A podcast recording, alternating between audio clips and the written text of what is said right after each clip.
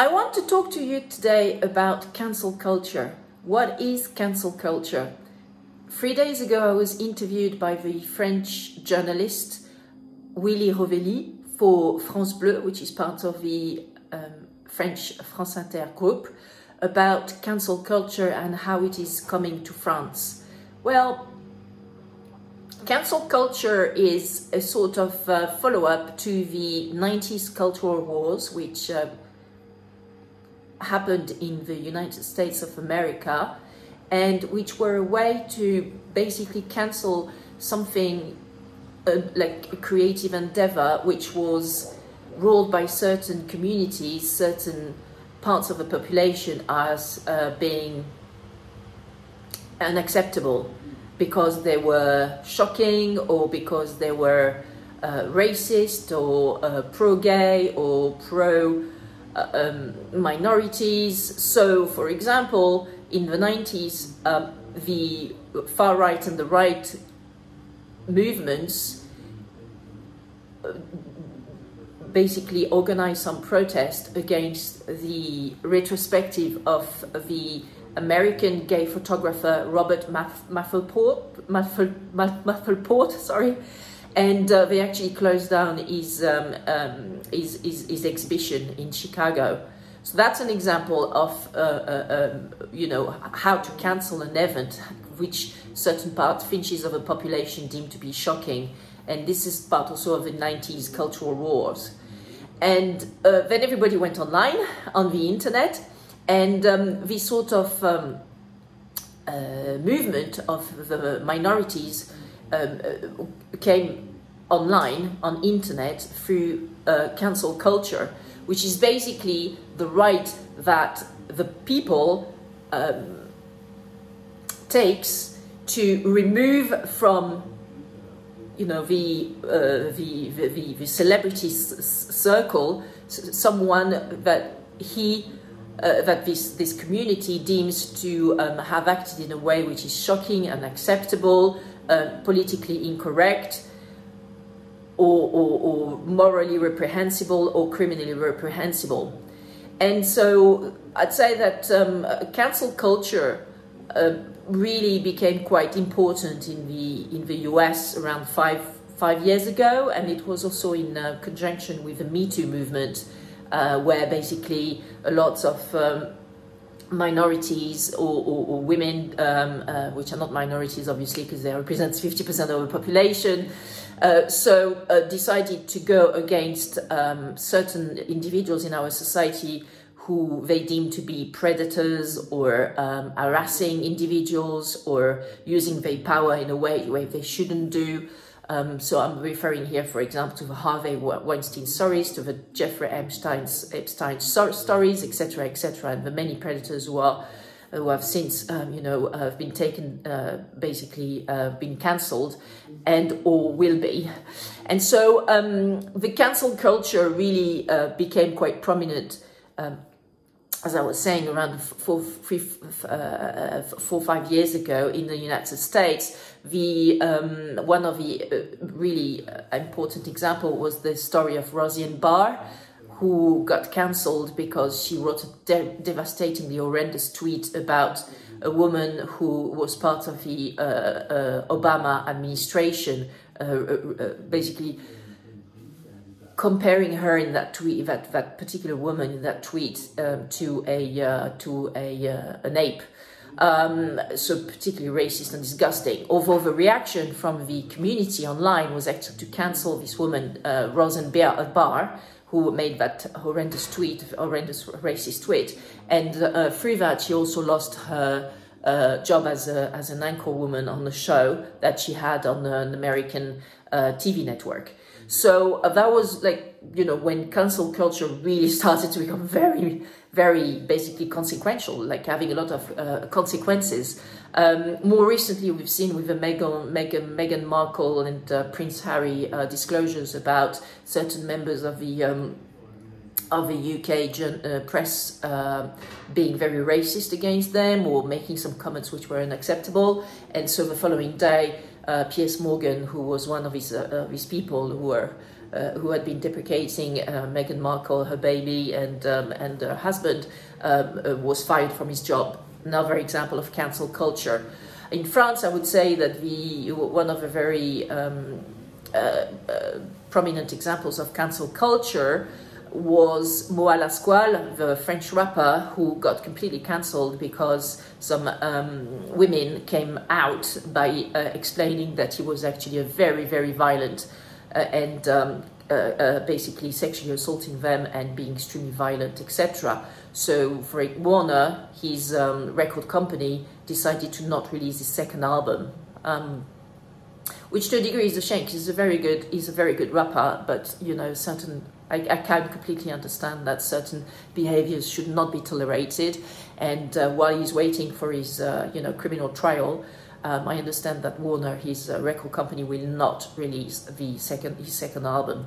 So that's an example. So what I'm trying to say here is that cancel culture um, now, four, three, five, four years, five years down the line, since it's been created, is definitely coming to our European uh, shores in the UK and also France. I would say that cancel culture, la culture de l'annulation in French, has started to become more prominent uh, uh, around uh, September 2020, and I'm sure it's going to become even more prominent because of course we are all online on social media even more now than ever because we all work from home. Uh, we don't commute anymore since we are in this pandemic lockdown some of us and uh, uh, teleworking is uh, definitely advised by all the governments. So um, what happens online is becoming even more prevalent. So how do you reconcile this increase of cancel culture with uh, freedom of speech?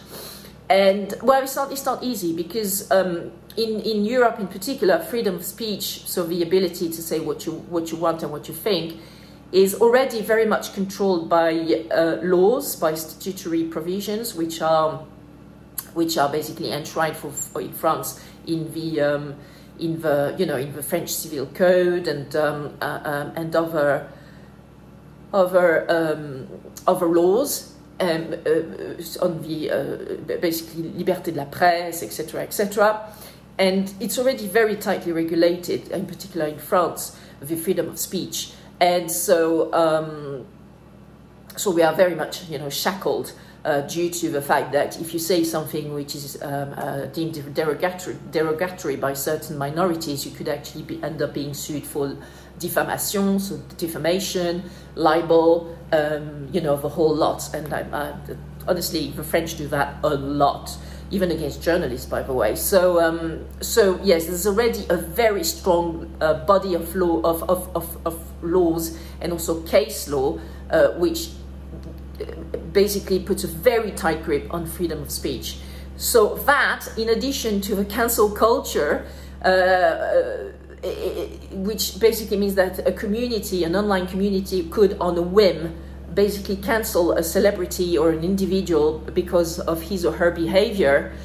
Uh, while there aren't any criminal sanctions against that individual, but just because what he or she has done is deemed to be politically incorrect or annoying or shocking, that means that, yeah, at the moment we don't have much civil liberty going on, in particular in France, on uh, about the freedom of expression and freedom of speech. It really is a problem. Um, I hope that 2021 will allow us to, you know, become, you know, get back to a balanced, a, more balanced view here in relation to uh, to that, because freedom of speech is essential in democracy.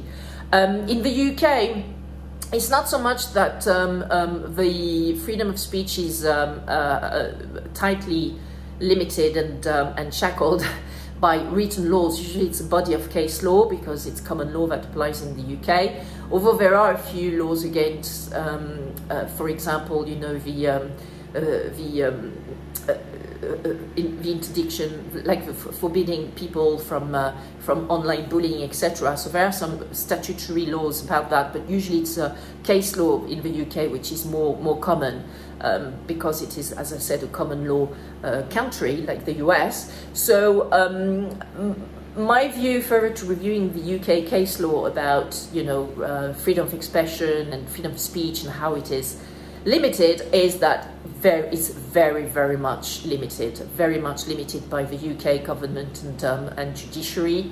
uh, institutions that um, uh, they basically, you know, uh, uh, take some fairly um, severe decisions against uh, individuals who've made certain comments, etc., etc. Although there always there always seems to be a, an, an, exception with the tabloids seem to be able to say whatever the heck they want, um, and um, and that's tough. For example, cancel culture has led, and, and also the fact that um, the tabloids are making some terrible uh, comments about UK celebrities has actually led to several suicides. Uh, one of the most recent being the one of Caroline Flack, who was uh, basically very much bullied by the UK uh, tabloids because she lost, I don't know, it was not very clear, but basically she lost her position in a, in a, in a, in a show, in a in TV show in the UK. So she became the joke of, uh, uh, of many tabloids and so she committed suicide. There must have been some other reasons as well, but she was also cancelled online. So that was also one of the first examples when you could see the, you know, um, basically negative impact of cancel culture in the UK. So hang in there, guys. It's not easy at the moment, you know. Both online and um, offline, we are very much, um, we are very much shackled uh, to, uh, in relation to what we can say or we can uh, write, etc. But um, so, as a creative, um, uh, who, who, are of course my audience here, you have to be careful. You really do have to also seek um, a, a, a um, the um, a review from a, a, a, third party, like a second person, reviews what you've written or what you want to say or what you want to sing in your lyrics, etc., before you put it out there in the public domain. Because, for example, in the in the uh, book business, they have now people whose job is to review the books and ensure that um, that the book is written in such a way that it's not going to be cancelled, right? his or her author and the content of a book will not be cancelled. So the job of these people is actually to check and to review and to provide comments and say, okay, so this is a bit too sensitive, or here, for example, okay, so you are a white heterosexual white heterosexual male and it's mm, perhaps not such a good idea for you to write about a um, an Afro-American uh, gay uh, woman because you're not part of his community. So it means that there's a lot of censorship going on in the creative industries, in particular the book publishing industry and also probably also the music industry, um, in order to limit, you know, this risk of being cancelled by pop, like pop culture and, um, and uh, uh, the online communities. So hang in there um, and um, and be cautious when you release some uh, some um, creative uh, content in the public domain. Bye for now.